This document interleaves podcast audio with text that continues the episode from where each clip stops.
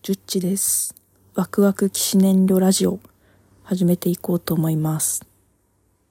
まずタイトルの由来なんですけど、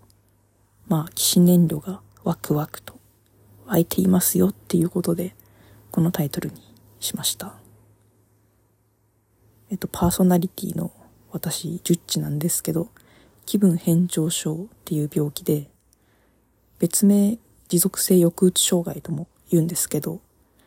その名前の通り、抑うつ状態がずっと続くよっていう病気です。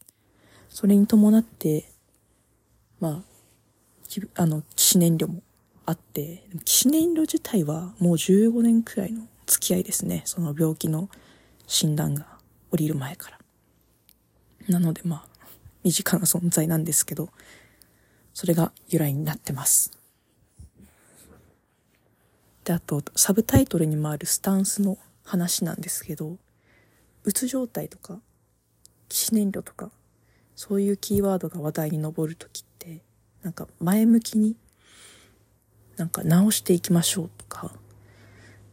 こういうライフハックがありますよとか、頑張りましょうね、みたいな感じが多いと思うんですけど、ちょっとまだそこにも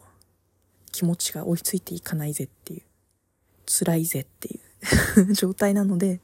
あんまり前向きじゃない、前向かないスタンスで話していきたいなと思ってます。どういう話をしていくかというと、まあその前向かないスタンスで私が日々考えたことを話していこうかなと思ってるんですけど、例として最近あった辛いことを話します。あの、この間ですね、私休職してまた復職したんですけど、会社の偉い人、もうなんなら一番偉い人に努力不足って言われまして、静かに泣きましたね。あの、オンラインでカメラもね、顔を映さないで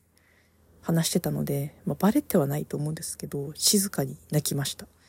図星だなと思いながら。なんか、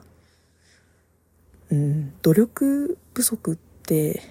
きつい言葉ですよね。努力とうつ状態ってなんかもう相性が悪いというか、真反対向いてるじゃないですか。だから、できるわけないだろうっていう気持ちと、でもなんか、努力をしない言い訳に自分のうつ状態を使ってるんじゃないかみたいな、あの、自分を責める気持ちもあって、なんかもう葛藤がすごいですね。努力はした方がいいんですよ。知ってますよっていう。でもできないんですよっていう 話です。こういう何の解決もしないような話をしていくので、もやもやしながら聞いてください。